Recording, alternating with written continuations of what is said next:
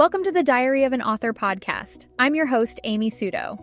Join me as I explore the art of writing, what it means to be a modern author, and how to travel the world as a digital nomad.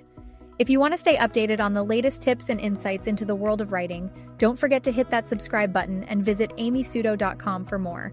In today's episode, we'll cover the intricacies of creating screenplays and lattes, the advantages of using professional methods, and how they can both become addictive. Let's dive in. Welcome again to this podcast that you may also know by its alternate name, Gratuitous Monologues About Delicious Caffeinated Beverages. Now, you may be asking, Amy, how on earth are you able to craft an extended metaphor around lattes and screenplays? And to that, I laugh and exclaim, Silly listener, I'm a writer. I make extended metaphors for a living. Anyways, here are three reasons why screenplays are like lattes. First, both require intricate methods of creation. A good latte is made with care.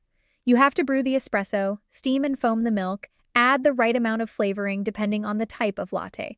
A series of steps must be taken, and you can't skip any of them. If you don't add enough water and run out of steam to steam the milk, you don't end up with a latte.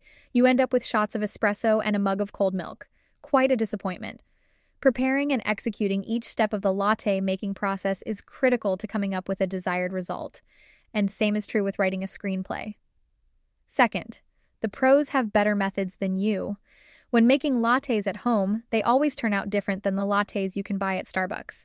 Sometimes it can seem like the lattes you make at home can never stand up to the products created by the well oiled machines within gleaming coffee houses. Sure, they're more efficient, but every latte starts with the same basic ingredients. Eventually, the at home latte connoisseur will be able to master the techniques that seasoned Starbucks veterans know by heart. But it all starts with practice. Lastly, when done right, they're addictive. The best lattes have a light, frothy layer of foam atop a smooth blend of milk and espresso, and they're delicious. The best screenplays keep you flipping page after page in a kind of giddy excitement. You don't want to know what happens next. You need to know. Great scripts are engaging and clear and bring something new to the game. All delicious espresso drinks aside, I'll leave you with this. Writing can be a maddeningly difficult process. But when you finally type fade out, the feeling you get is more invigorating than any cup of coffee Starbucks has to offer.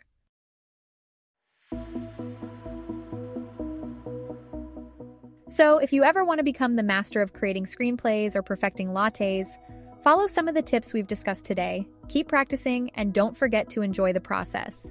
Thanks for listening, and don't forget to subscribe or visit my website, amysuto.com, for more, and I'll catch you in the next one.